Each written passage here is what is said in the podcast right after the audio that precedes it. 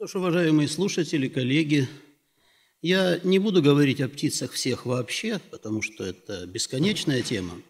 Буду говорить о том, что я более-менее знаю о птицах юга России. На территории современной России обитает около 800 видов птиц. И вот из этого огромного количества 419 видов, 53,1%, обитает на юге России. Ну, под югом России сейчас понимают э, южный и северо-кавказский федеральные округа. Теперь прибавился Крым, но Республика Крым по птичьему населению имеет э, большое, большое своеобразие. В сегодняшнем рассказе я Крыма касаться не буду. Ну, если не будет по этому поводу каких-то специальных вопросов. Итак, птицы всегда привлекали и привлекают внимание человека. Это понятно, потому что, с одной стороны, это всегда был ресурс, э, в том числе ресурс охотничьего хозяйства. До недавнего времени охотничье хозяйство в нашей стране и во всем мире пользовалось большим уважением как одна из э, отраслей деятельности человека. И э, ведь совсем недавно получилось так, что в большинстве, как мы говорим сейчас, развитых стран мира у людей в основном удовлетворены все базовые потребности – Пока этого не было, пока была угроза голода, никому в голову не могли прийти те мысли, которые сейчас обуревают миллионы людей о правах животных, о том, что неэтично есть мясо, о том, что охота – это какой-то пережиток, который надо растоптать, запретить и уничтожить. А ведь прошло-то всего. Наверное, послевоенные годы – еще раз повторю, никому в голову такое не могло прийти, и охота всегда была важным подспорьем. В том числе и 80-е годы прошлого века охотничью продукцию включали когда была продовольственная программа, как один из путей ее решения, существовал товарный отстрел там и кабанов, в том числе и самых разных птиц, охотничьих видов. И во всех крупных городах, включая Ростов, были магазины, они по-разному назывались, «Дары природы», «Дары Дона» у нас был магазин, где всегда можно было купить и мясо диких животных, и птиц, в том числе и тетеревов, и глухарей, и куропаток. Э, то есть вся эта продукция, она шла к столу людей. В общем, далеко не везде все изменилось. Ведь, к сожалению, законодателями мод являются жители столичных регионов. У них все хорошо. Всегда можно пойти в магазин, купить мясо такое, э, другое, десятое, положить в холодильник. И сейчас проблема не голода в этих регионах, а проблема избыточного питания, избыточного веса. И, конечно, это повлияло на умонастроение, вообще на способ мышления людей. Это я к тому, что птицы, как были, так и остаются пищевым ресурсом в очень многих регионах, в том числе и нашей страны. Знаете, мне пришлось последние годы побывать несколько раз в Тверской области, и я столкнулся с тем, что ведь в селах просто нет никаких магазинов. И люди там выживают, и села вымирают. И часто охота является одним из способов выживания. Поэтому, может быть, вот такой снобизм жителей больших городов и столичных городов, ну, мягко говоря, не очень оправдан. Э, для тех, кто считает, что охота играет ключевую роль в уменьшении видового разнообразия, в уменьшении количества диких зверей и птиц – Еще в 20 веке, где-то в середине века, французский ученый Жан Дорст произнес знаменитую фразу «Природу уничтожают не ружьем, а бульдозером». То есть не прямое преследование, а трансформация места обитания. Вот это основная причина оскудения природы. Ну, достаточно посмотреть, чтобы это понять, на наш степной регион – вот посмотрите, так выглядит целинная степь во время цветения тюльпанов. Это охранная зона нашего биосферного заповедника Ростовский. К сожалению, такую картину увидеть сейчас, пожалуй, можно только у нас. Это 300 километров от города Ростова, хотя еще недавно, где-то в середине прошлого века, тюльпаны цвели буквально в черте нашего города, там, где сейчас находится районы многоэтажной застройки, по буграм над Доном, но все это в далеком прошлом. А вот так выглядит степь э, во время ковылей, когда тюльпаны отцвели. И опять-таки увидеть эти картинки сейчас очень сложно. Да просто потому, что более 80% территории Ростовской области распаханы. То есть природные экосистемы уничтожены, уничтожена природная растительность, и вместо этого мы имеем совершенно другую картину. То есть поля зерновых, как все э, почва перевернута отвальным плугом, ни о какой естественной растительности просто не может идти речи. И более того, вы знаете, в нашем регионе степи-то неоднородны. Если бы мы с вами проехали в XIX веке или даже в первой половине XX, от побережья Азовского моря до границы с Калмыкией, мы бы увидели э, разнотравные степи, высокотравные, на черноземах приазовских. И как они закономерно изменяются и превращаются в сухие степи и полупустыни на границе с Республикой Калмыкия. Если мы проедем сейчас, ничего подобного мы не увидим. Мы увидим вот эту однообразную картину. То есть можно сказать, что человек произвел унификацию ландшафта. А унификация ландшафта неизбежно привела к унификации фауны. И те виды, которые были ландшафтными видами степей, они пополнили страницы красных книг. И никакая охота, никакая стрельба тут совершенно ни при чем – Эту картинку я снимал на границе Ростовской и Волгоградской области, когда делал облет цемлянского заказника на самолете. А вот эта картина – это картина знаменитого донского художника Николая Николаевича Дубовского. Она хранится и экспонируется в Музее Донского казачества в Новочеркасске. И вот что тут изображено? А изображена тут картина жесткого экологического кризиса. Что же произошло? Ведь в настоящей нормальной степи, не распаханной, не может быть такой картины, потому что почва скреплена корнями растений. А дело в том, что в степях все населявшие степи этносы до начала XX века э, реализовывали так называемую маршрутную модель освоения пространства. Ну, проще говоря, кочевое животноводство. Страшное проклятие кочевников в переводе на русский язык звучало так. Чтоб тебе жить на одном месте и нюхать собственную вонь. Человек должен быть в движении, в движении со своими стадами, и эта модель освоения пространства во многом моделировала или воспроизводила движение диких стад по степи, вот по огромной орбите. И степь оставалась степью. Она продолжала продуцировать фитомассу, необходимую для прокормления сельскохозяйственных животных, но и тут не все было хорошо. Дело в том, что никто никогда не отменял понятие емкости угодий, в том числе емкость пастбищных угодий. И современные исследователи, исследуя подкурганные слои почвы в Калмыкии, установили, что они несут следы жестокого кризиса перевыпаса. То есть Дело в том, что природа – это не что-то застывшее, это постоянная череда изменений, такая постоянно текущая река, в которую, как мы знаем, дважды войти нельзя. И вот представьте себе скотоводы, кочевники. Основное богатство их – это разводимый ими скот. Благоприятные условия, высокие травы, тучные стада – все хорошо, но это все хорошо до поры до времени. Дело в том, что существуют климатические циклы – в том числе циклы увлажнения и аридизации климата.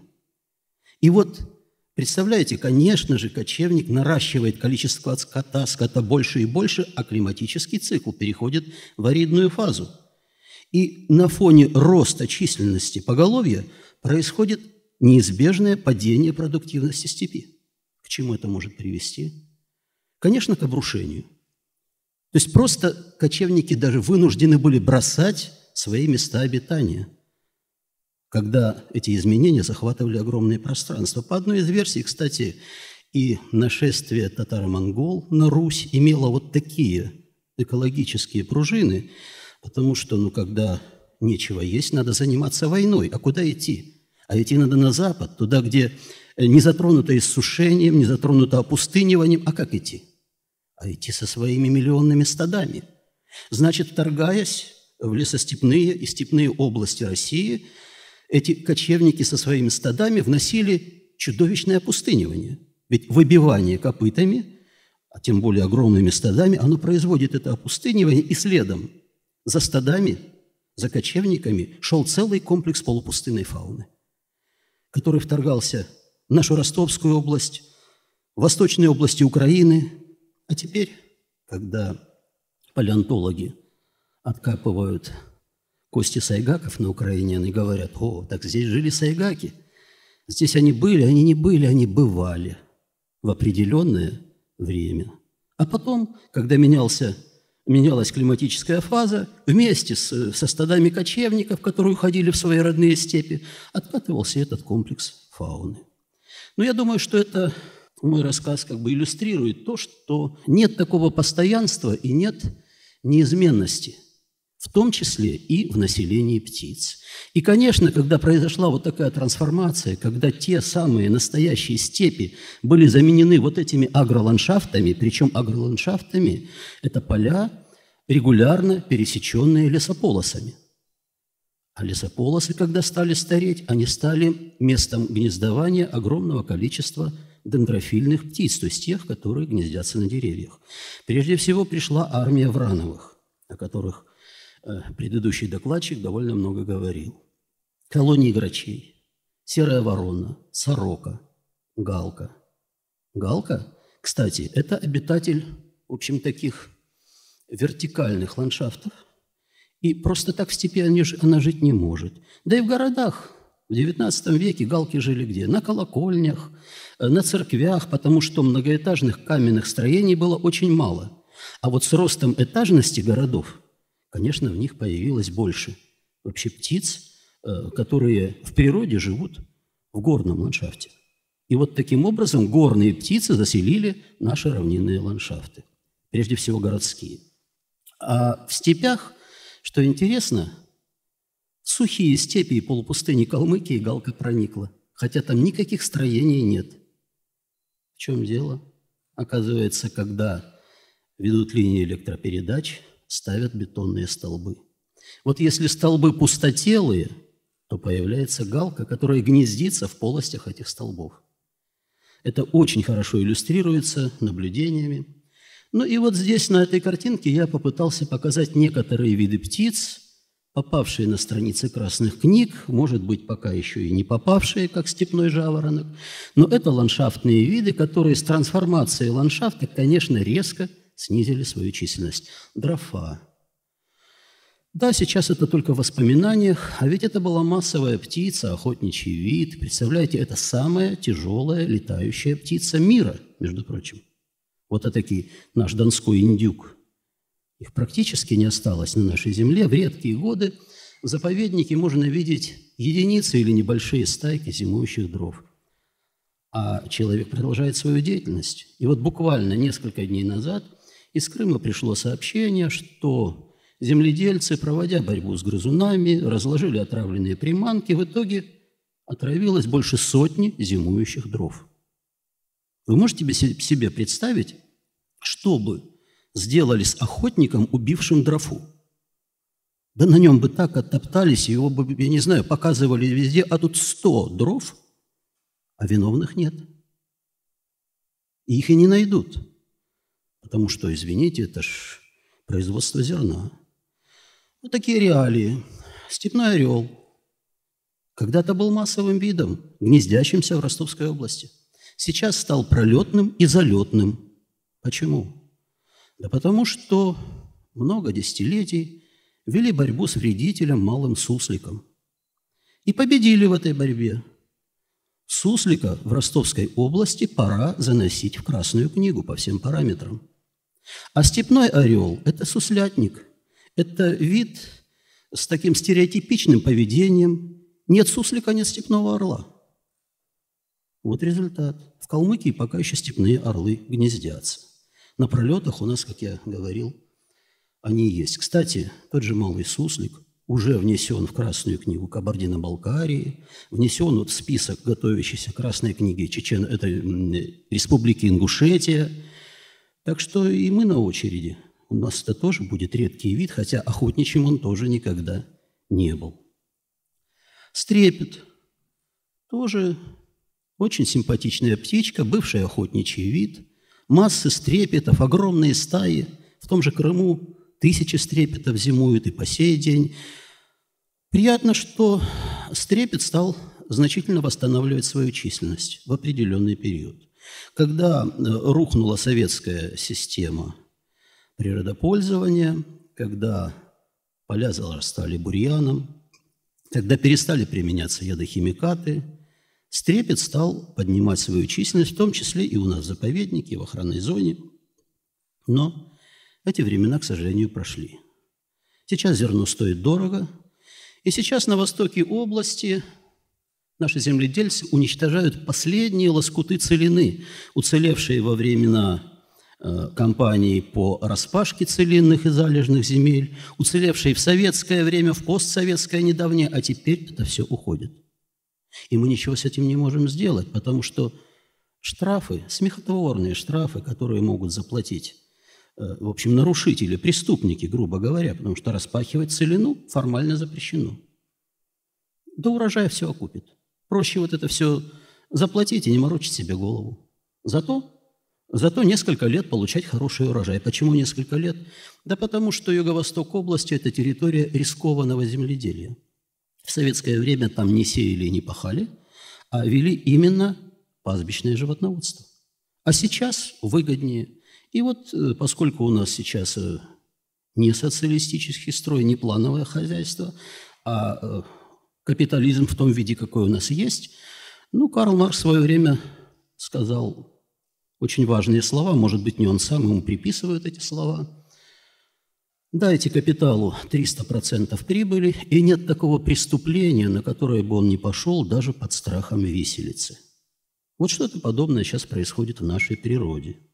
Вот эти самые врановые птицы, о которых я говорил, вот э, нижняя картинка правая показывает огромные стаи грачей.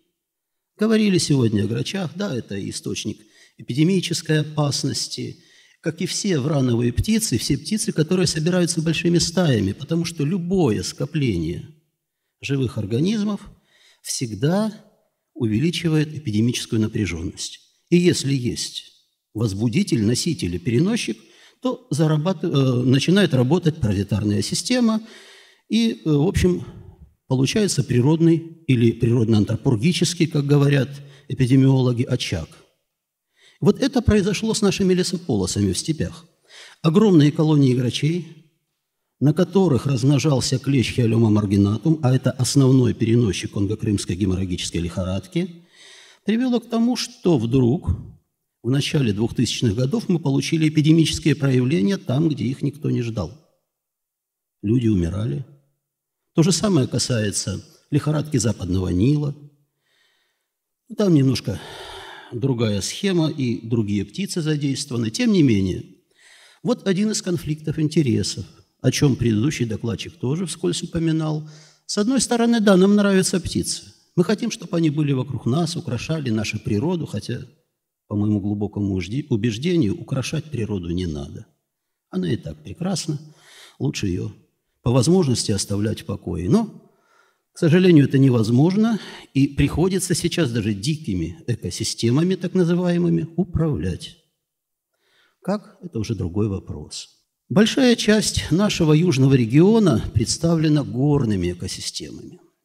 Итак, если я вам сказал, что для равнин очень характерны вот эти климатические циклы – от которых зависит, конечно, и флуктуация границ ареалов многих видов, и млекопитающих, в меньшей степени птиц, потому что птицы более подвижны, но с другой стороны, представьте, вот сейчас идет достаточно жесткий цикл иссушения, и прежде всего, конечно, он касается самых аридных районов нашей же области. Так вот сейчас в Орловском, Ремонтницком, Заветинском районах пересыхают пруды, пресной воды становится все меньше, естественные водотоки мелеют – Конечно, птицы на это реагируют. Еще недавно, буквально в начале нашего века, долина Западного Маныча была местом громадных скоплений перелетных водоплавающих птиц. И я фотографировал большущие стаи белолобых гусей с вкраплением сотен, иногда тысяч краснозобых казарок, краснокнижных, летел гусь пескулька.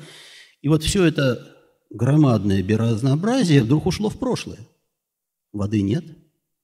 И к тому же еще сменилась модель природопользования, то есть технология обработки почвы. Ведь если раньше собирали урожай, то довольно долго, всю осень стояла стерня. А на стерне всегда есть зерно, то есть были кормовые поля для птиц, для журавлей, для гусей. А теперь по новой технологии только убрали урожай, сразу же стерня запахивается. Все, что делать птицам на голой похоте. И при этом исчезают пресные водоемы, и птицы теперь территорию охранной зоны нашего заповедника пролетают транзитом, летят дальше на восток, где еще сохранились пресные водохранилища, либо где охотничье хозяйство специально высывает, производит для них посевы кормовые, э, и там, да, там гуси собираются в огромные стаи. То есть вот когда происходит изменение природы человеком, и оно совпадает с какими-то циклическими, собственно, природными изменениями, совпадает по вектору, по направленности – то происходит явление экологического резонанса. То есть результирующее оказывается многократно больше, чем если бы действовал один из этих факторов. И что происходит с экосистемой? Она не выдерживает, ее буферные свойства оказываются превышенными, и разрушаются наиболее уязвимые ее составляющие. Это растительный покров, это почвенный покров, и возникают вот те самые пыльные бури, которую зафиксировал Николай Николаевич Дубовской на своей картине – я думаю, что сам он, конечно, не думал ни о каких экологических кризисах, он просто показывал страшное, как он думал, природное явление. Итак, горы. Если на равнине сейчас вот основной вектор – это иссушение, который приводит, конечно, к динамике и видового состава, и численности многих видов птиц, то в горах есть другой бич. Хотя тоже, в общем, очень сходный – все мы знаем, что в горах есть ледники, они питают реки, ледники отступают, площадь их сокращается, водность рек уменьшается. Это значит что? А в горах основная черта природы – это высотная поясность. То есть с подъемом в горы, мы все знаем, да, изменяется температура, значит, изменяется и растительность, животное население. Есть высотные ярусы, это предгорье, среднегорье, высокогорье, и они наполнены разными высотными поясами – так вот, с отступлением ледников ярус высокогорий сокращает свою площадь. Потому что раз ледники уходят, перегляциальная область движется тоже вверх, поднимаются леса, поднимается верхняя граница леса, и горы-то имеют коническую форму, то есть к вершине, да, как бы. Значит, чем выше поднимается вот эта граница, тем меньше и меньше остается площадь, собственно, высокогорий, мест обитания высокогорной фауны, в том числе и авифауны. Почему я говорю авифауна, а не орнитофауна? Ну, потому что орнитофауна – это смешение языков. Орнитос – греческий, фауна – латынь.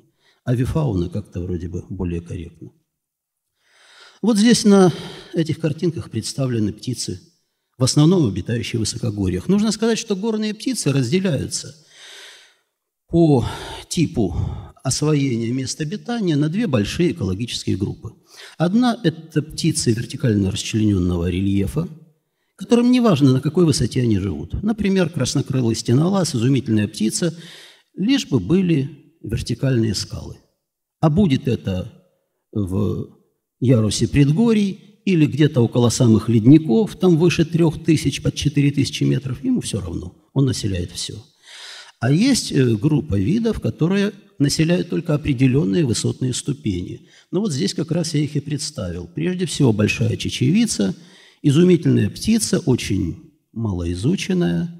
Так случилось, что до сих пор на Кавказе известно одно обследованное гнездо большой чечевицы – которое мне удалось найти в 1980 году. Ни до, ни после никто гнезда этой птицы не видел. Э, альпийская заверушка, тоже обитатель самых высоких поясов гор. Кавказский тетерев, эндемик Кавказа. Кавказский улар, Бородач. Бородач, кстати, тоже э, с какой-то стороны его можно отнести к птицам верхних ступеней гор, а с другой – это, в общем, более птица э, такого вертикально расчлененного ландшафта, потому что гнездиться он может как в Среднегорье, так и в высокогорье у ледников. Это одна из самых крупных птиц мира, падальщик такой некрофаг. Тут клушицы, альпийские галки, которые тоже совершают кочевки. Но вообще нужно сказать, что птицы очень подвижные организмы, потому что они обладают способностью к полету. И вот все эти градации, о которых я говорил, они достаточно условные, потому что даже большая чечевица, которая не гнездится ниже трех тысяч метров, в суровые зимы спускается в Среднегорье и питается на облепихе, плодами облепихи. Тоже касается и краснобрюха, и горехвостки, но в том числе и клушицы и альпийской галки. Как я говорил, ледники отступают, вызывая очень серьезные изменения целом в ландшафтах и, конечно, фауне гор. А ведь э, ледники для многих видов были непреодолимыми препятствиями. И, например, зоологи считают, что существование на Кавказе двух видов туров, горных козлов, обязано именно тому, что когда-то эти популяции были разделены ледником на Центральном Кавказе – непроходимым для козлов. Сейчас это препятствие убралось, и теперь существует, как говорят зоологи, зона интерградации, то есть зона перекрывания ареалов двух видов, где регулярно воспроизводятся гибриды.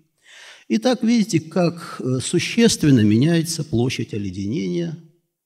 Я говорил о моделях природопользования. Вот достаточно долго в горах существовала вот такая модель горного природопользования. То есть э, есть горы крутые, да, есть под ними какие-то выполаживания, речные долины, в которых селились люди. Но люди знали, как нужно селиться, и науки не было в том виде, как есть. Был эмпирический опыт, и была религия. А религия – это же была регулятор всего. Святые места. А святые места – это такие места, где запрещалась рубка деревьев, запрещалась охота, то есть прообразы наших современных особо охраняемых природных территорий.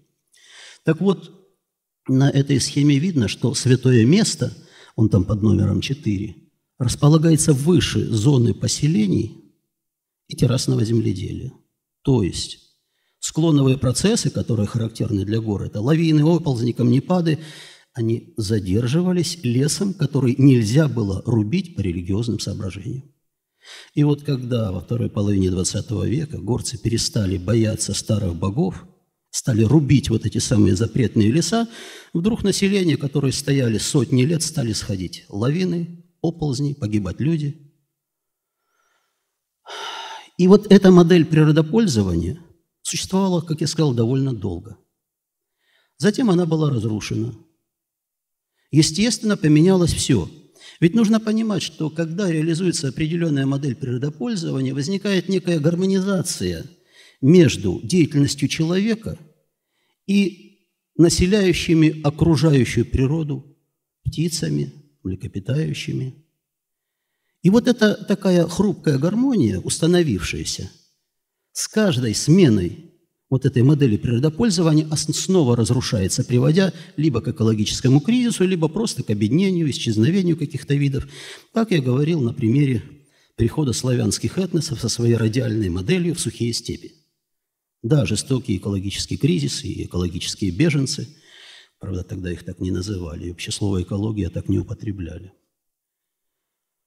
Вот картинка гор.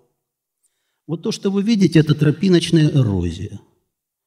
По восстановленной растительности тут должен быть сосновый лес. Лес был сведен, и, как видите, Значительное превышение емкости пастбищных угодий приводит вот к такому сбою. Почему это произошло? И почему этого не происходило раньше? Да просто потому, что существовала отгонная система животноводства в горах.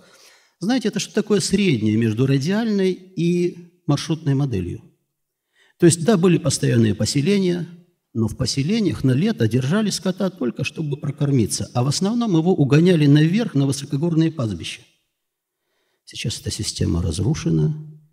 Никто не хочет летом жить в горах, в каких-то там неудобных хижинах, куда не может пройти машина или верхом, или пешком.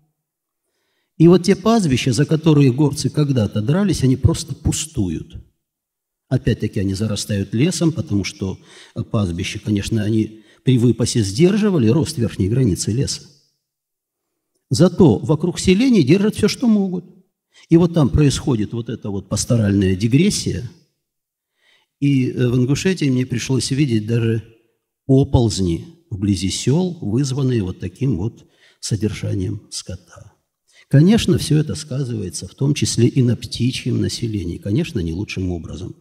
Из всего того, что я сейчас сказал, повторюсь, можно сделать вывод, что главное, что регулирует численность и видовой состав птиц, это хозяйственная деятельность человека. И вот чем чаще происходят смены моделей природопользования, чем ча тем чаще происходят вот такие кризисы. Конечно, отдельная большая группа – это водоплавающие околоводные птицы. Ну вот такие красавцы, кудрявые пеликаны, гнездятся у нас в заповеднике. Казалось бы, им ничто не угрожает, и все должно быть так, как было всегда. Но не тут-то было. Климатический цикл меняется, череда бесснежных зим. И представьте, если студентам в 70-е годы я приезжал на Маноч, и все знали, что пеликаны прилетают в начале апреля. Сейчас Пеликаны сидят на гнездах, на кладках уже в феврале. Представляете, как сменились сроки гнездования птиц? И человек тут ни при чем. Но существует другой парадокс. Я говорил о том, что воды становится меньше. А раз воды становится меньше, значит, становится меньше рыбы, рыбных запасов. И на этом фоне взрывным ростом отличается популяция пеликанов на Маночских озерах. Э, в заповеднике «Черные земли» последние годы учитывают более тысячи пар гнездящихся розовых пеликанов. Что такое тысяча пар розовых пеликанов?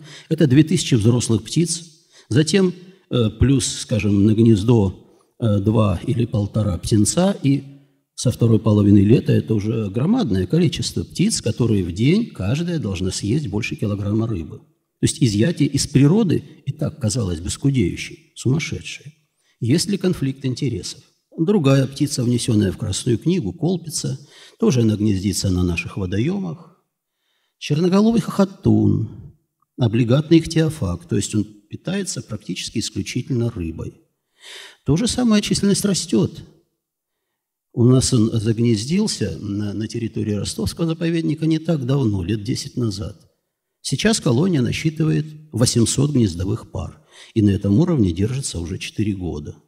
Вот это серые гуси, которые с прошлого года тоже внесены в Красную книгу России. Правда, тут такой хитрый ход. Внесен не вид целиком, а определенные популяции. И гуси Ростовской области в Красную книгу не попали. Я думаю, что это правильно сделано, это мудрое решение. Почему? Да потому что, по моему глубокому убеждению, когда вид попадает в Красную книгу, ему это не помогает, а вот вредит довольно часто.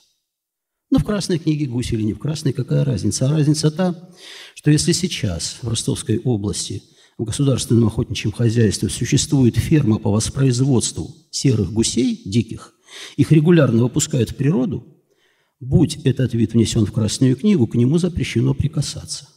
И получить разрешение на вот все эти вещи будет невероятно трудно. Это касается многого, и зубров, и, в общем, Э, к сожалению, негативные явления с попаданием вида в Красную книгу не редкость. Вот он ключевой вид – большой баклан. Если кто-то следит за дискуссиями, которые существуют сейчас э, среди орнитологов, среди природопользователей, рыбаков, вот последние десятилетия вокруг баклана просто идут битвы, потому что все рыбаки обвиняют его во всех смертных грехах. Ну и действительно, ведь для Ростовской области баклан был редкой птицей. И вдруг, лето так 30 назад, появились колонии, которые стали расти. У нас в дельте Дона, например, скажем, на Цемлянском водохранилище. А баклан – птица тоже чисто рыбоядная, питается исключительно рыбой. Правда, не так, как пеликан. Каждой птице надо порядка полкилограмма рыбы в день. Но и численность другого порядка. В дельте Дона сейчас гнездится порядка трех тысяч пар бакланов. Примерно 5 тысяч пар на Цемлянском водохранилище. И то, что ежесезонно Баклан изымает рыбу из водоемов, вполне сопоставимо, это где-то на уровне 50% от того, что дает э, вся наша рыбная отрасль э, прудового хозяйства. Это дело в том, что и бакланы – это не глупые птицы. Они же понимают, что в рыбоводных прудах питаться лучше, и они просто банкротят эти хозяйства. Мне приходилось как-то на лодке в дельте Дона проходить э, между островами Большой и Малый Дворян, на которых расположены колонии. Как раз это было время вылета молодых бакланов с гнезд. От лодки птицы взлетают, и взлетая, они опорожняют свои зубы, отрыгивают заглоченную рыбу. И вот когда бакланы взлетели от берега до берега, весь пролив покрыт тысячами и тысячами отборных карпиков – конечно, выловленных в рыбоводных прудах. Как должны относиться рыбоводы к этим птицам? Я никого ни к чему не призываю, ни к регулированию численности баклана. Э, просто надо пытаться разобраться в ситуации. И да, птицы прекрасные существа. Я всю свою сознательную жизнь занимаюсь птицами, наблюдаю за ними, очень их люблю, все это интересно. Но должен быть и здравый смысл – и такой момент, я думаю, что наши предки были не глупее нас. Сейчас э, чуть ли не неприличным считается говорить о полезных и вредных видах. Для экосистемы нет полезных и вредных видов, но кто говорит об экосистеме? У пользы или вреда всегда есть свой адресат. И, как правило, вредные для хозяйства человека. И этот вред никуда не делся. Ведь мы же почему-то сейчас э, не говорим о том, что исчезли вредные для сельского хозяйства грызуны – нет, мы продолжаем их травить, попутно травим и птиц, да? А вот о птицах, о других млекопитающих так говорить, ну что вы, это, это, это неприлично, это не экологично. Да, конечно, сейчас нас часто обвиняют в том, что у нас есть такой страшный грех антропоцентризма. А что такое антропоцентризм? Это, наверное, э, такая система мышления, при которой жизнь, здоровье и безопасность человека принимается как высшая ценность. Но с другой стороны, если ради чего бы то ни было можно через это переступить, то мы приходим к фашизму неизбежно, пусть даже экологического толка. Так что, как наносили вред – птицы посевом, когда налетают, например, говорили о тех же воробьях, да, или когда на подсолнечник налетают стаи грачей тысячные. Ну, города я трогать не буду, об этом говорили до меня. Эпидемическая напряженность. Я говорил о грачах. Бакланы. Так вот, э, да, в гнездовых колониях бакланов я сам собирал там э, гнездовой субстрат, и потом из него выделяли в противочемном институте э, антиген – конго-крымской геморрагической лихорадки. То есть понятно, что вот эти миллионы птиц, которые каждый год совершают трансконтинентальные перелеты, они как гигантский насос, как писал один из эпидемиологов, перекачивают чудовищное количество возбудителей или переносчиков. Ну, известно, что, скажем, с черного коршуна была снята блоха с чумным микробом, то есть он участвует в распространении этого, как, как падальщик. Ну, а тем, кто говорит, что баклан ест только мелкую рыбу, могу показать вот эту фотографию. Видите, вот баклан пытается заглотить более чем килограммового сазана. И ему это в итоге удалось. Мы его оставили в покое, потому что взлететь с этим он не мог, нарушена э, центровка. Он пытается взлететь его там. Но потом, я думаю, он с ним справился, потому что у птиц э, пищеварительная система очень мощная – и еще один момент. Вот как раз бакланом занимались издавна, в те времена, когда люди ценили рыбные запасы выше всего остального, когда была продовольственная программа или продовольственные проблемы. Так вот, э, исследователи в то время установили, что мало того, что баклан достаточно прожорливая птица, у него еще есть просто страсть к охоте, и он, будучи полностью сыт, продолжает убивать рыбу. Так что в самом деле э, изъятие из природной популяции рыбы значительно больше, чем мы можем рассчитать только из пищевых потребностей бакланов. И вот, э, понимаете, на этом фоне, когда на уровне правительства нашей области, на рыбохозяйственном, совещании говорится о том, что нужно запретить подводную охоту, потому что охотники с подводными ружьями выбивают маточное поголовье рыбы. Ну, извините, как-то это всерьез воспринимать просто невозможно. Вот картинка пеликанов. Да, сейчас у нас на Маноче одна из крупнейших гнездовых э, таких группировок этих очень интересных, удивительных птиц. Кстати, у них тоже очень своеобразное поведение, э, и они, э, конечно, интеллектуальные животные. У них есть свои ритуалы, и наблюдать за этим просто потрясающе интересно. Филин – редкая птица, внесенная в Красную книгу. Но, с другой стороны, а почему он в Красной книге? Ведь он никогда никому не был нужен, ни охотникам. Ну, может, кто-то там ради забавы мог когда-то и выстрелить филина, не более того. Да, когда-то, может быть, считались вредными птицами, потому что и зайцев душат. У нас в охранной зоне, под моим наблюдением, ну, где-то до десятка гнезд филинов в разные годы. Так вот, удивительное дело, если прошлый год был годом высокой численности общественной полевки, во всех проверенных гнездах перед вылетом было не менее трех птенцов – а ведь э, филин, как и дневные хищные птицы, начинают насиживание с первого яйца. Птенцы разновозрастные. Для чего делается? Если корма много, вырастают все. Если нет, то старший либо выбрасывает младшего гнезда, либо просто съедает. Расклевывает и съедает. Так вот, в прошлом году, к окончанию гнездового периода, вокруг заповедника обитало, по моим подсчетам, не менее 50 филинов – это очень высокая численность. И вот наступил этот год, и что получается? У полевки произошел резкий спад, она практически исчезла. Ни в одном из мест гнездования не было даже признаков присутствия филинов. То есть они откочевали, видимо, куда-то. Правда, в одном месте потом на два месяца позже я обнаружил птенца, но он явно уже тоже был не жилец. То есть и гнездование было позже. Вот это природные факторы. И человек тут, в общем, ни при чем, если он не травит грызунов. Если травит, то да, вот как говорил предыдущий лектор, то может гибнуть все. Кстати, не только те, кто ест зерно, но и те, кто ест мышей, которые отравлены этим зерном, а это и лисицы, это и крупные чайки, как чайка хохотунья, это и филины, и совы. И вот как раз, когда у нас такие мероприятия проводили, приходилось находить десятки погибших. Чаек, журавлей, сов, орланов белохвостов. И опять-таки, несмотря на все усилия заповедника, никто за это не ответил. Вот эта птица – курганник. Это дневная хищная птица. В общем, как и степной орел, всегда питался сусликами – и с тех пор, как сусликов не стало, не стало у нас в области и курганника. Но оказалось, что это птица с более пластичным поведением. И сначала курганники у нас стали появляться летом, а вот э, лет 5-6 назад стали гнездиться сначала одиночно, а теперь это регулярно гнездящаяся птица э, нашего региона.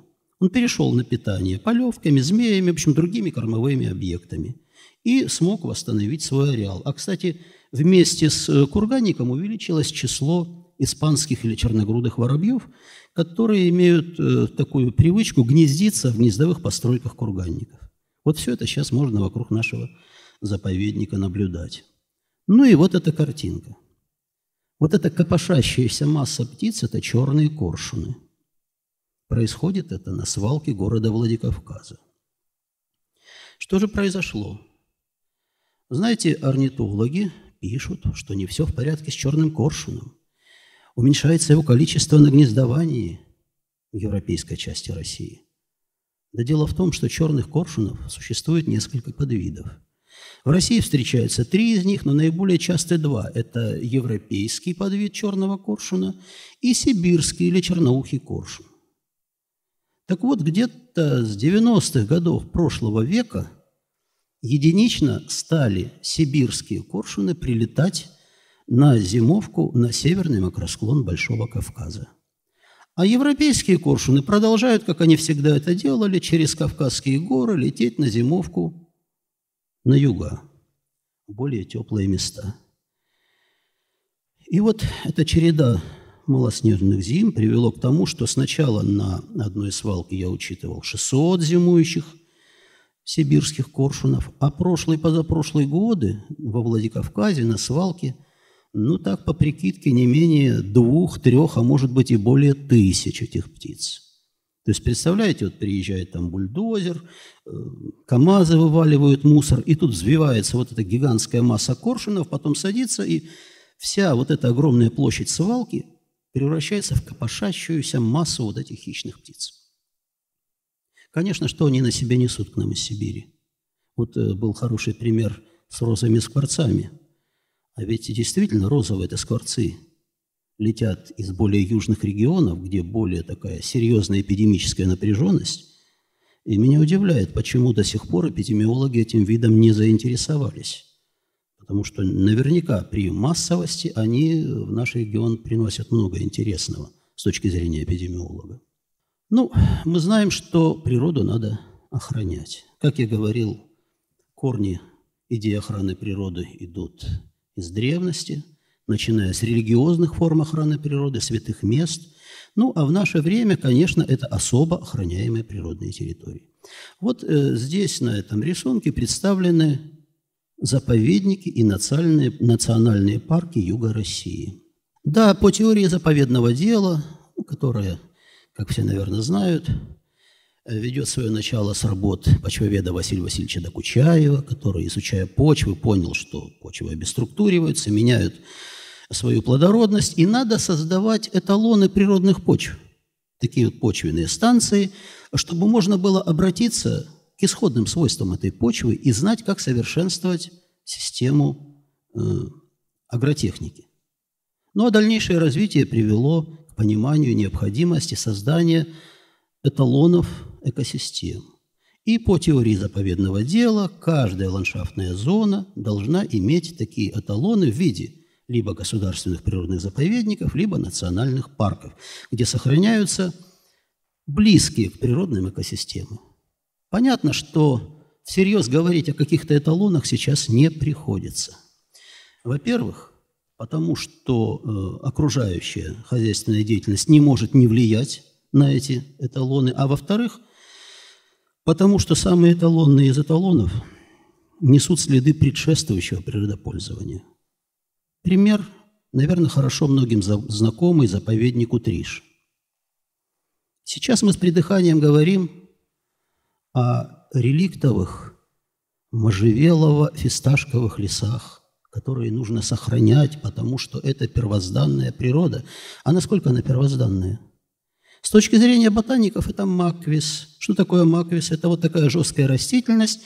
Это стадия пасторальной дегрессии, характерная для Средиземноморья. И очень вероятно, что колонизаторы Средиземноморья во времена Боспорского царства, привезя с собой свою модель природопользования, изменили приморские экосистемы таким образом, что создали то, что мы видим сейчас. Вернее, тогда еще, конечно, не было таких старовозрастных можжевельников красивых. Это не значит, что это не нужно сохранять. Но нужно понимать, что мы охраняем. И не вешать печать эталона на, в общем, искусственно созданные ландшафты. Так вот, тем не менее, сеть это существует, и если посмотреть вот на эту схему, понятно, что большинство особо охраняемых природных территорий высокого ранга сосредоточены в горах.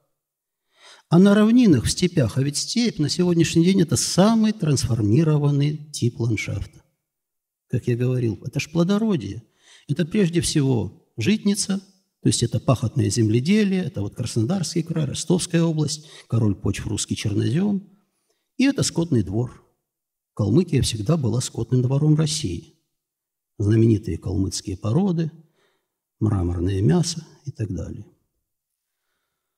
Так вот, этот самый трансформированный природный ландшафт имеет меньше всего вот таких особо охраняемых природных территорий.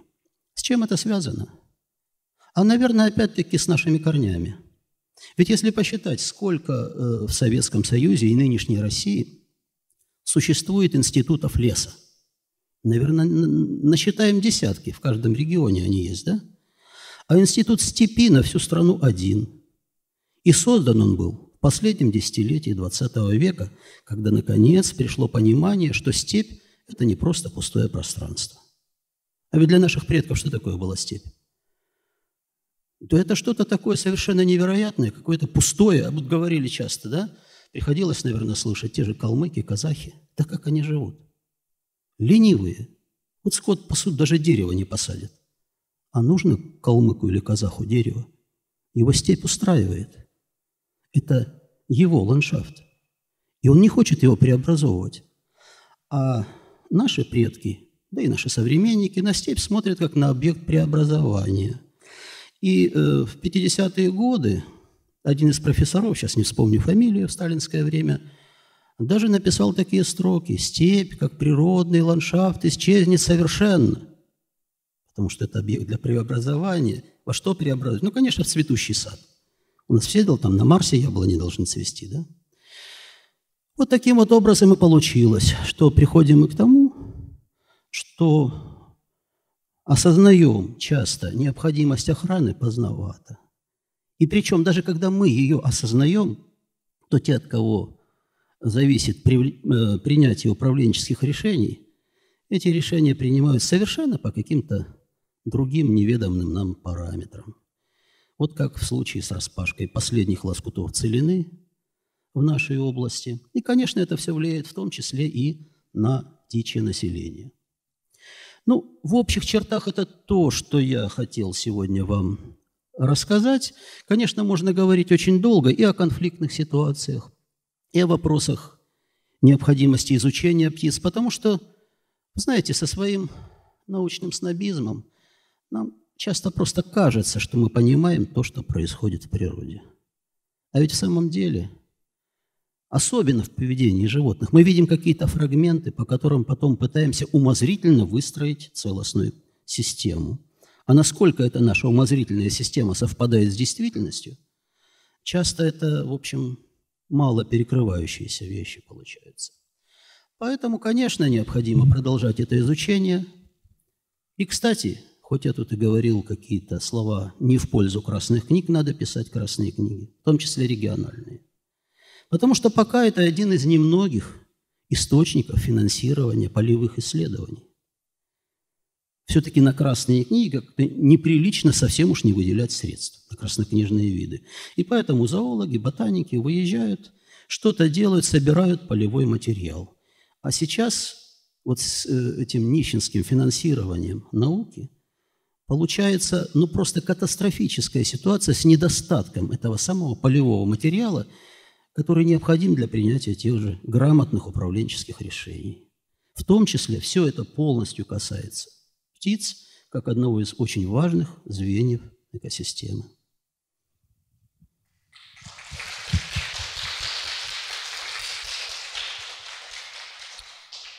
У меня вопрос такой, с вашей точки зрения, какой вот, на ваш взгляд, э, должна быть общественно-политическая структура нашего общества, чтобы вот вопросы, связанные с птицами, с другими животными, должным образом регулировались? Можно ли на этот вопрос ответить? Ну, прежде всего, всем хорошо известно, что невозможно наладить охрану природы в голодном обществе.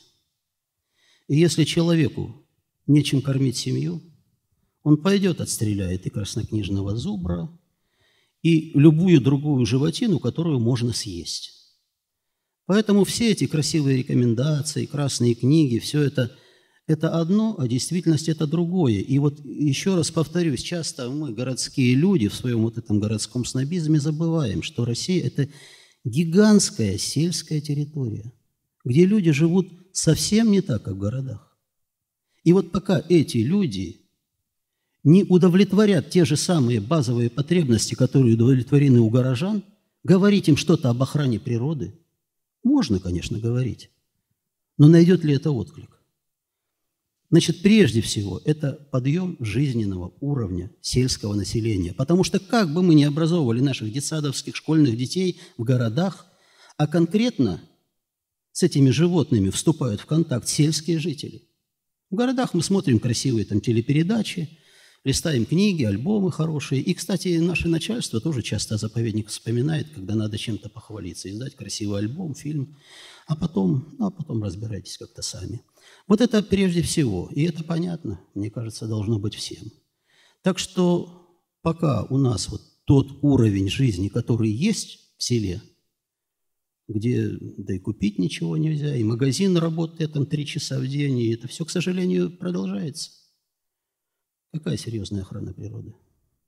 Спасибо большое за лекцию, тоже очень интересная была. А, у меня такой вопрос. А, сейчас в обществе разделилось отношение к международным а, природоохранным организациям. Ну, самые известные это ВВФ, Greenpeace и другие. И вот к проектам, которые эти организации курируют, многие замечают, что через вот, э, вот эти вот поиски лазеек ну, в деле охраны природы ищутся возможности влияния на наше законодательство, да, российское, то есть затрагиваются какие-то проблемы внутренней государственной безопасности. И зачастую вот эти проекты, громко распиаренные, они заканчиваются провалом, о котором уже узнает только ограниченное количество ученых. Ну, если я не ошибаюсь, то, что я из интернет-пространства почерпнула, вот проект ВВФ по переднеазиатскому леопарду, когда было распиарено выпуск нескольких животных, которые потом зашли на территорию Абхазии и там успешно попали в капканы или там, в руки браконьеров, и так далее.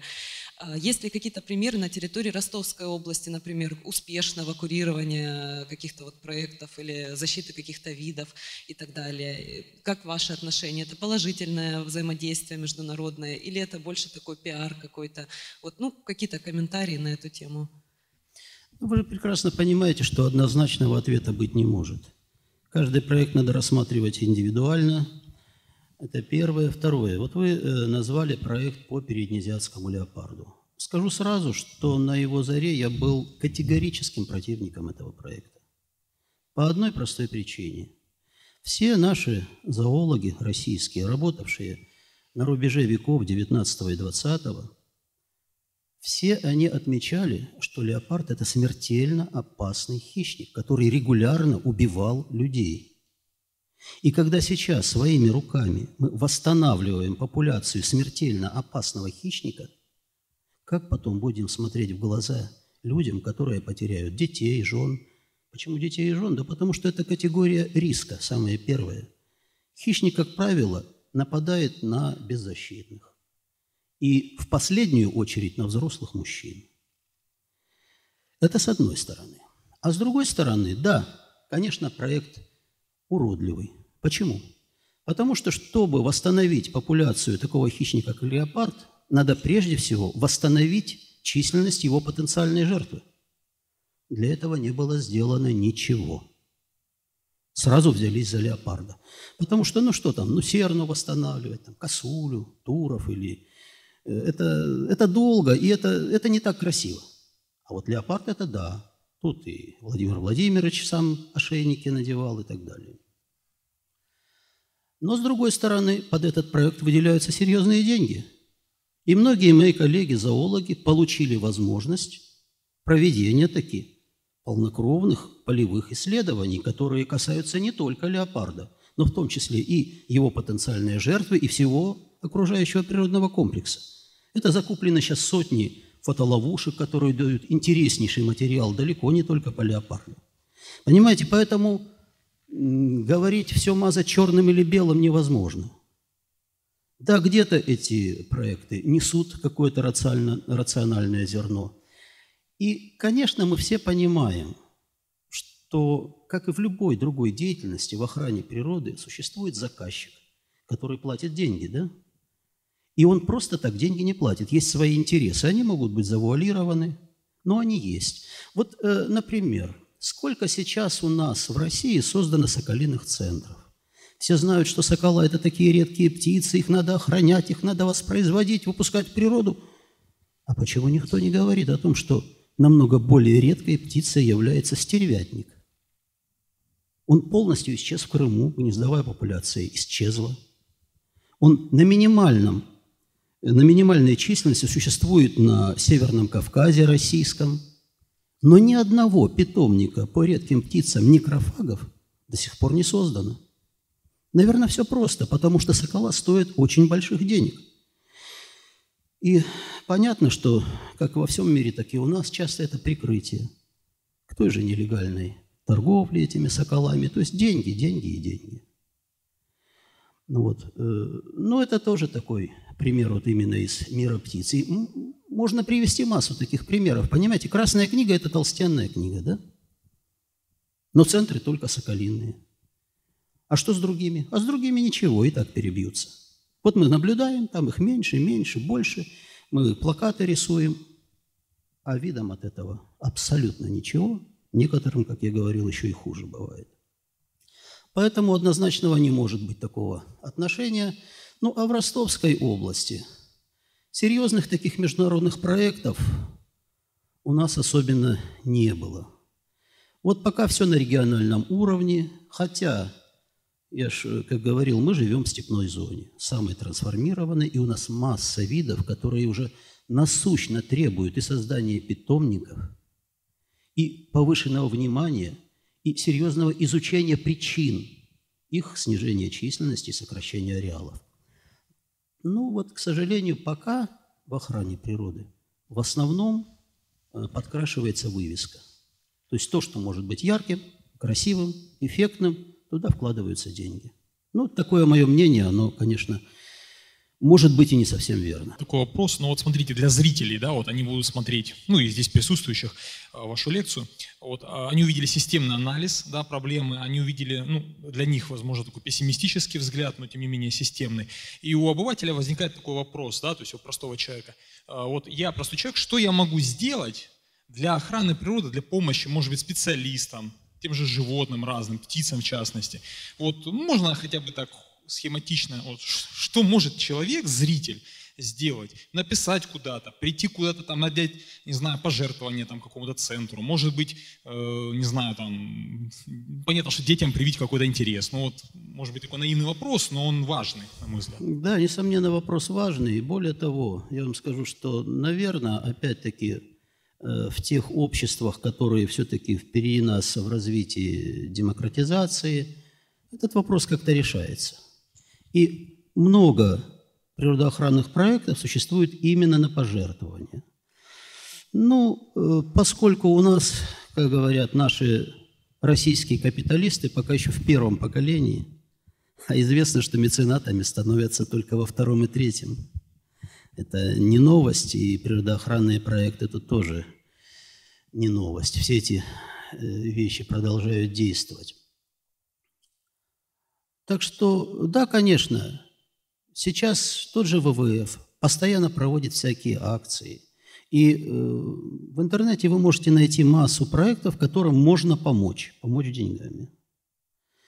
Ну, в нашей российской действительности всегда существует сомнение, а туда ли пойдут деньги, потому что э, практически никогда это не бывает прозрачным, к сожалению. Ну а что касается всего остального, чем может помочь человек? Ну, прежде всего, повышением собственной экологической культуры. Выйдите за город, подойдите к реке Дон в любом месте, где отдыхают наши соотечественники. Что вы увидите? Вы увидите груды мусора, которые люди просто ленятся за собой убрать. И в этом плане мне, например, совершенно претит практика – проведения детских субботников по уборке мусора. Вот я почему-то убежден, что аморально детей заставлять убирать за взрослыми. Получается что-то вроде дедовщины, ведь делается тоже десятки лет. Сегодня дети убирают за своими родителями, завтра эти дети вырастут, у них будут свои дети, которые уберут за ними. И что? А чище-то не становится. Наверное, путь один. Нужно государственное регулирование, нужна серьезная система штрафов – Тогда у человека и мозги на место станут, да? То есть у нас очень хорошее природоохранное законодательство, но очень большая пропасть между тем, что написано на бумаге, и тем, что реализуется в действительности. И более того, мы все к этому так уже привыкли, что перестаем это замечать. А пока это будет продолжаться, то и желание у простого человека вкладывать куда-то заработанные свои деньги, которых, как известно, много не бывает, да, это первое. Второе, ну, еще я бы сказал, наши средства массовой информации. они ведут нас по какому-то ложному пути. Да, гуманизация должна быть. Да, жестокость – это ужасно. Да, жестоким обращением с животными надо бороться. Но боремся мы часто не с тем и не там. Посчитайте, как сейчас шельмуют зоопарки, те же охотничьи хозяйства. Да, охотничье хозяйство России больно, потому что его целенаправленно развалили. Но его надо не добивать, а надо помогать ему восстановиться, потому что это важный вид природопользования. И все, что у нас сейчас на Донской земле существует, многое из того, оно создано именно охотничьим хозяйством. Ведь если почитать знаменитую книгу Богачева Владимира Владимировича «Очерки географии Всевеликого войска Донского», он писал, «Никакой правильной охоты в Донском крае нет, копытные истреблены полностью». Это 19 век. Да, то есть это начало 20 века, это 1918 э, год. И еще такой важный момент. Ведь почему Богачев написал эту книгу и где? Идет гражданская война. Занятый белыми Новочеркасск. И вот представьте себе, атаман Всевеликого войска Донского обращается к географу Богачеву с просьбой написать книгу о природе Донского края. Ее издают, издает издательство артиллерии области войска Донского, что важнее дел не было. Война идет. Да потому что понимали, что знание своей природы и любовь к ней – это неотъемлемая часть патриотизма. А без этого никакой победоносной войны быть не может. Понимаете? А, к сожалению, мне приходилось работать с туристами иностранными. И вот как-то приехавшие к нам голландцы – а, в гостинице говорят, слушайте, принесите мне книгу о птицах Ростовской области. Я говорю, да нет такой книги. Да ну не может быть, вы просто ходите не в те магазины. Как это нет книги о птицах Ростовской области? Нет, но ее нет и по сей день. Понимаете? То есть есть какие-то э, попытки, но такой большим тиражом вообще доступной, изложенной книги о птицах Ростовской области до сих пор нет. Я считаю, что это провал вообще нашего экологического воспитания, образования – наверное, того же Богачева надо бы переиздать с отсылом к современности, да, вот что он тогда срез такой сделал, что сейчас. И э, я не вижу, знаете, какие-то какие издания есть, но они такие локальные, маленькими тиражами, что их, в общем, никто не видит. Вот это одна часть. И второе, вот это отношение, как я сказал, шальмование охоты, зоопарков, а ведь есть международная стратегия зоопарков, и сейчас во всем мире признано, что зоопарки играют огромную роль в сохранении редких видов. Ну, для примера, наш ростовский зоопарк за время своего существования воспроизвел 50 амурских тигров. 50. Я думаю, это немало для вымирающего вида, да? То есть очень серьезный вклад. Есть и другие вещи. Вот я говорил о птицах некрофагов. Я специально посчитал, сколько по России их содержится в зоопарках. Десятки и сотни. То есть не нужно даже строить отдельный питомник. Не надо изымать дополнительно птицы с природы. Надо стимулировать наши зоопарки. Во-первых, координировать их работу и стимулировать разведение этих птиц в неволе. И тогда можно будет восстановить и стервятника в Крыму, и многие другие популяции. Но вместо этого мы жалеем животных, которые живут в зоопарках. Ах, как им плохо, какие они несчастные. Не с зоопарками бороться надо – а с плохими условиями содержания в зоопарках. Вот тут я полностью согласен. Ну, тоже касается и других сторон. И вот, вот такие вот перекосы, понимаете, и в средствах массовой информации, которые влияют на общественное сознание, ну, о бродячих собаках уже тут говорили, это просто кошмарная ситуация. Понимаете, она какое-то зазеркалье.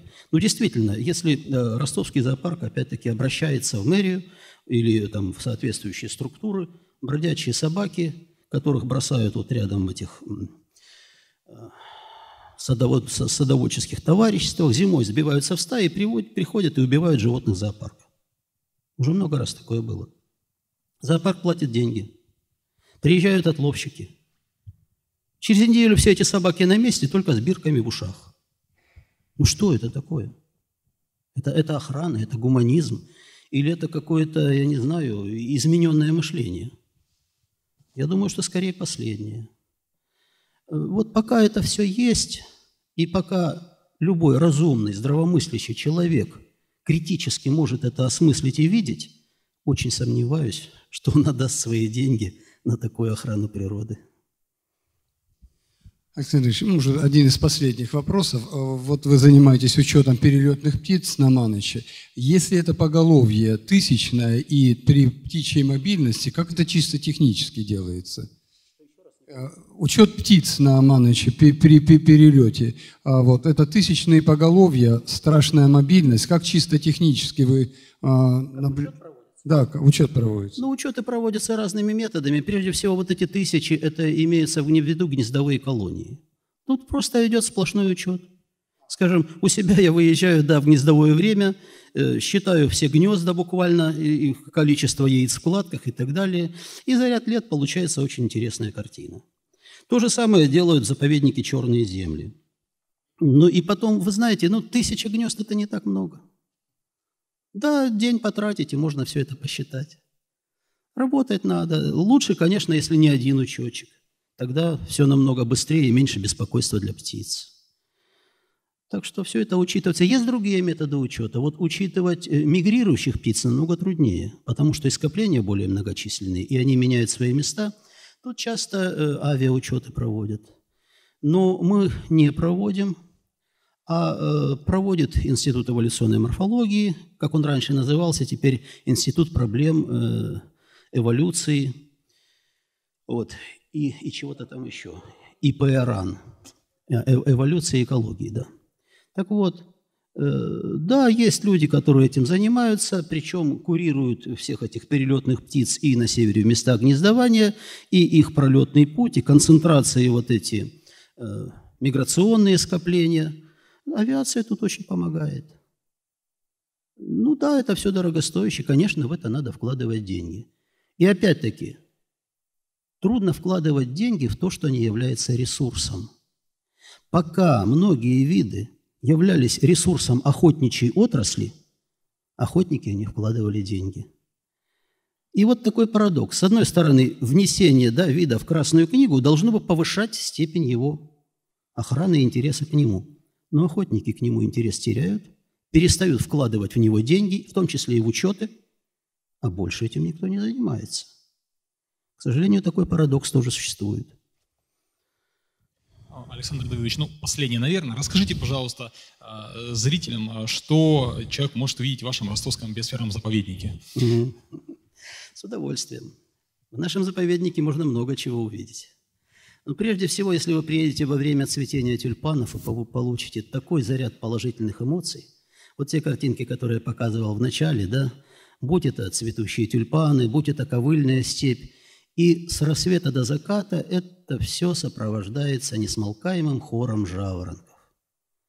Плюс к этому, конечно, запах цвет степи, воздух степи э, и, конечно, сами птицы. Ведь э, не просто птицы таким интересом пользуются у людей почему-то. Во-первых, это положительные эмоции. Во-вторых, они наиболее доступны. И в мире сейчас, ну, я думаю, сейчас это все знают, существует повальное увлечение бедвотчингом, то есть наблюдением за птицами. Кстати, многим э, режет слух бедвотчинг, а почему не по-русски сказать? Так вот, в свое время Союз охраны птиц, все наши академики, профессоры – ломали голову, а как же по-русски сказать? Вот бедвочер, четко, ясно, всем понятно. Наблюдатель за птицами, птицезор, птицегляд, ничего не прижилось, остался бедвочинг. Так вот, э, бедвочеры миллионами ездят по миру с целью наблюдения птиц. Это огромная отрасль. Это туристическая отрасль, которая приносит миллиардные прибыли, но не у нас – у нас все это пока в начальной стадии, хотя к нам приезжают бедвотчеры, мне приходилось водить и австралийцев, и голландцев, и немцев, и, и еще там, не помню, итальянцев. Но это все такие единичные группы, и пока массового потока такового нет.